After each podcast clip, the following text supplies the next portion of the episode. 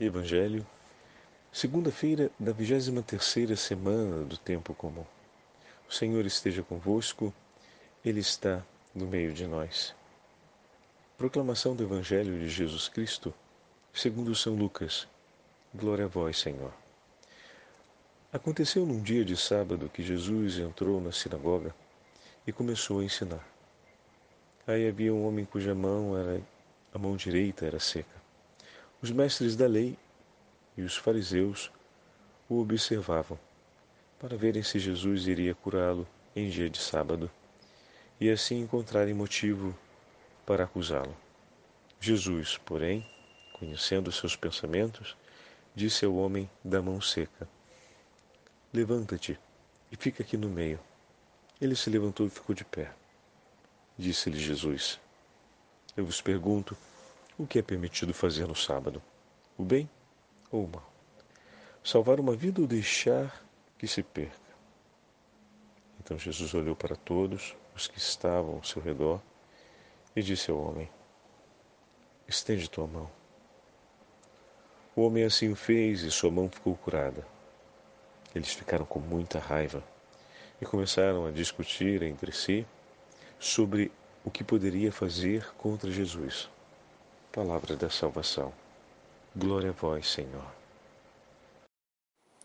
Segunda-feira da vigésima terceira semana do tempo comum, em nome do Pai, do Filho e do Espírito Santo. Amém.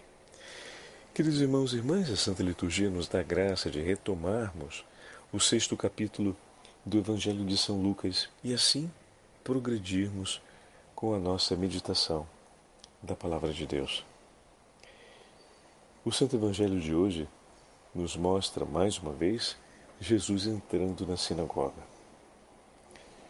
Lucas, em toda a sua composição bíblica, mostra Jesus em oração ou junto com o povo que se encontra em oração por diversas vezes. Isso porque Lucas tem uma preocupação em mostrar-nos como Jesus é um homem orante. Queridos irmãos e irmãs, isso tem um valor enorme para cada um de nós. O Filho de Deus aparece no Evangelho de Lucas frequentemente em oração ou no lugar onde o povo de Deus se reúne para orar. Eis aqui uma necessidade real e intensa do nosso coração. Nós precisamos, nós temos a necessidade de sermos homens e mulheres orantes. Homens e mulheres que se aproximam do Senhor e que buscam a sua companhia, que busca falar com Ele sobre todas as necessidades concretas da nossa vida. Porém, Vamos abrir aqui uma observação que merece. Por ser um homem orante e de constante diálogo com Deus, Jesus sabe lidar, por exemplo, com a maldade presente no coração dos seus compatriotas, que procuram hostilizá-lo diante do bem que pratica. Por ser um homem orante, Jesus tem uma viva e forte paciência no coração para lidar com a resistência à conversão de muitos corações. Por ser um homem orante e de recolhimento com Deus, Jesus demonstra ter uma grande mansidão interior para suportar aqueles que, não buscando a conversão, se tornam pedra de tropeço na vida de seus irmãos, por ser um homem de recolhimento e oração, por ser um homem orante. Jesus tem uma grande sensibilidade e misericórdia por aqueles que sofrem. Sabe olhar com amor todas as realidades que se apresentam diante dele, até aquelas mais complexas e mais difíceis. Por ser um homem de oração e por saber recolher-se na presença do Senhor, Jesus permanece cumprindo sua missão messiânica e anunciando a boa nova do reino. Bom, tudo que eu citei aqui não são realidades exclusivas de Jesus. Ah, padre, mas essa última é a missão messiânica dele. Exatamente, que foi entregue à igreja para que a igreja continuasse pelos séculos sem fim anunciando a boa nova do evangelho. Continuasse a missão de evangelizar e de levar a palavra da verdade, o evangelho da vida a muitos corações. Então, podemos dizer que tudo isso que citei também faz parte da nossa vida cristã. E são as nossas necessidades reais, convenhamos, não é mesmo? Ter a paciência, ter a mansidão, saber suportar com paciência, por exemplo, a resistência do outro para a conversão, ter a mansidão de não se tornar violento, agressivo, de não permitir que a caridade morra para aplicar uma justiça pelas próprias mãos, ou mesmo abraçar o compromisso de vingança. Ontem o Evangelho cancelava isso completamente, como meditávamos, falando a respeito do ensinamento de Jesus, e que muitas vezes pode vir no nosso coração quando vemos aqueles que não apenas não buscam o caminho da conversão, mas aceitam que a maldade possa acontecer, a hostilidade ao bem e à misericórdia aconteçam. Como nós precisamos, meus irmãos, sermos homens e mulheres de oração para aprendermos a lidar com toda essa ambiguidade, com toda essa contrariedade que existe em meio aos relacionamentos da nossa sociedade, em meio à postura daqueles que estão à nossa volta, que são nossos irmãos e que são chamados a viver a vida do Senhor, que são preciosos a seus olhos. Não apenas o homem com a mão seca no Evangelho de hoje, atenção, é precioso aos olhos do Senhor. Não permita que o ensinamento ideológico segregue aqueles que devem receber o anúncio do Evangelho. Percebam de maneira muito clara que o Evangelho de hoje é um esforço enorme do Senhor para evangelizar e para chamar ao caminho da vida aqueles que estão no pecado e na morte. E nesse caso são os fariseus, são os mestres da lei. E o povo que se encontra confuso por conta do ensinamento errado que eles realizam, pois ensinam de uma forma que não é aquela agradável aos olhos de Deus e não é como o Senhor Deus Onipotente manifestou. Assim nós vimos, por exemplo, o ensinamento desse último domingo, vai partindo já para o Evangelho de Mateus, e podemos ver outros ensinamentos em que o Senhor fala de maneira muito clara sobre a raiz da palavra. Em que sentido? O que Deus apresentou e o que depois a lei foi transformando.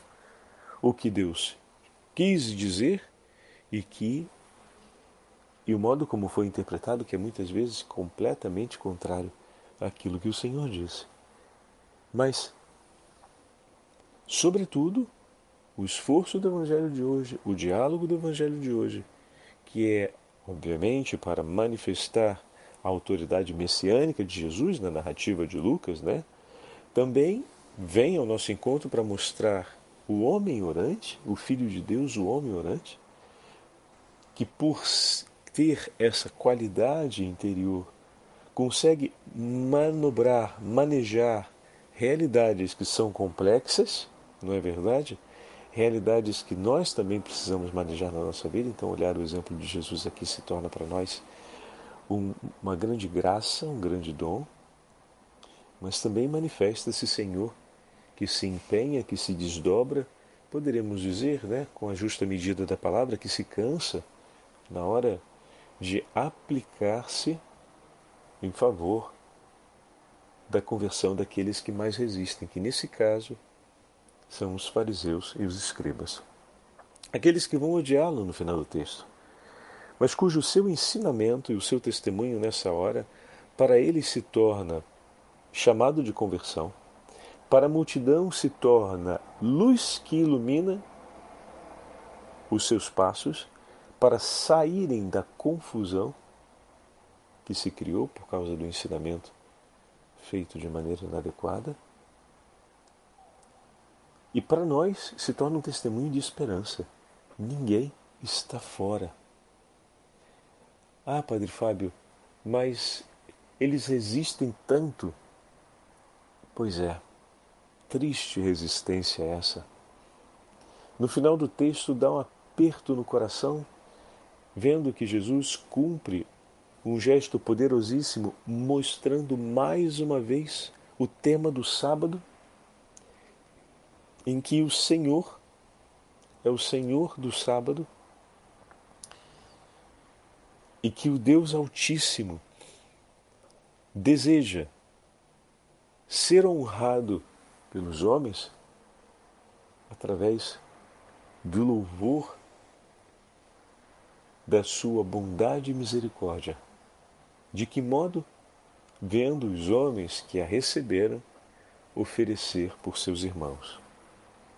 E aqui vem muito forte a parábola daquele devedor que, diante da dívida impagável do seu senhor, recebe, por ato de bondade, o perdão, quer dizer, por ato de misericórdia, o perdão de sua dívida, ou seja, o perdão da execução de sua dívida. E por ato de bondade, o cancelamento, a anistia completa daquela dívida. Mas mesmo tendo recebido uma misericórdia e um, uma bondade, ou seja, um ato de misericórdia e de bondade em seu favor, inestimáveis, que realmente decidiram completamente o destino de sua vida, ele permaneceu o mesmo. Depois de ter recebido e visto isso, o seu coração não mudou em nada e ele sai dali e trata o seu companheiro com o mesmo ódio de sempre com a mesma raiva de sempre, com a mesma insatisfação de sempre, com a mesma intolerância de sempre, com a mesma brutalidade de sempre. Meu Deus. Eis aqui algo que é muito dramático e duro. Ver que os fariseus, depois de tudo, permanecem do mesmo jeito. Poderíamos dizer até que pioram um pouco, porque Diz o texto de maneira muito clara que sentiram muita raiva por aquilo que aconteceu.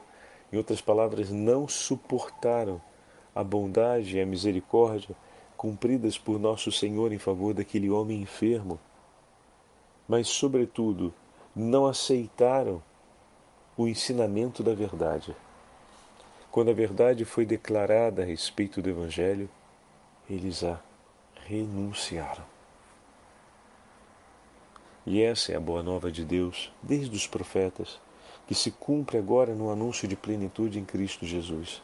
Deus é bom e misericordioso, e isso causou neles muita raiva. Oh, meu irmão, minha irmã, que pena pela vida desses homens, mas que grande testemunho o Senhor nos dá, porque nem mesmo diante de uma desilusão como essa, de um gesto que poderia ser muito frustrante para um evangelizador, ver, depois de um testemunho grandioso da misericórdia e da bondade de Deus, o coração do outro te desprezar, meu irmão, isso é frustrante.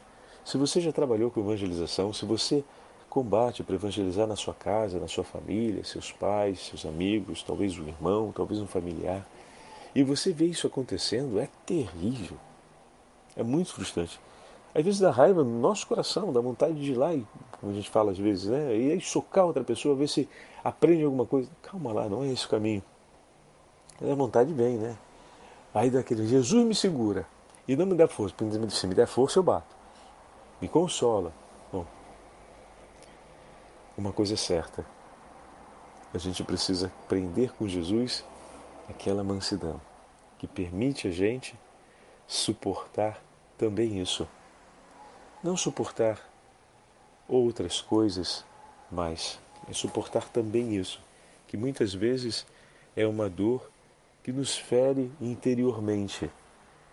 Não fere muitas vezes externamente, porque interiormente a gente viu o que Deus fez e o coração encontrou uma consolação. Não é assim? A gente faz um trabalho de evangelização, a gente faz um anúncio de bondade e de misericórdia a gente encontra a consolação de Deus, uma consolação interior sobre aquilo dali. Né? Mas, do ponto de vista exterior, esperávamos que isso fosse para outra pessoa um sinal de conversão, um sinal de graça, um chamado para ela mudar de vida, ou então de pensar de maneira nova a palavra de sempre, que é a palavra do Evangelho que você tenha procurado anunciar para ela. E ela não aceita.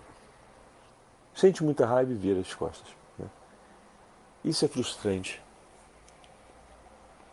Aquela consolação interior, ela pode permanecer, mas a gente esperava que fosse aquele dali o momento do outro. Então a gente aumenta no coração, por exemplo, uma certeza sobre Deus, mas uma grande incerteza sobre o seu irmão. E isso leva muitas vezes ao quê?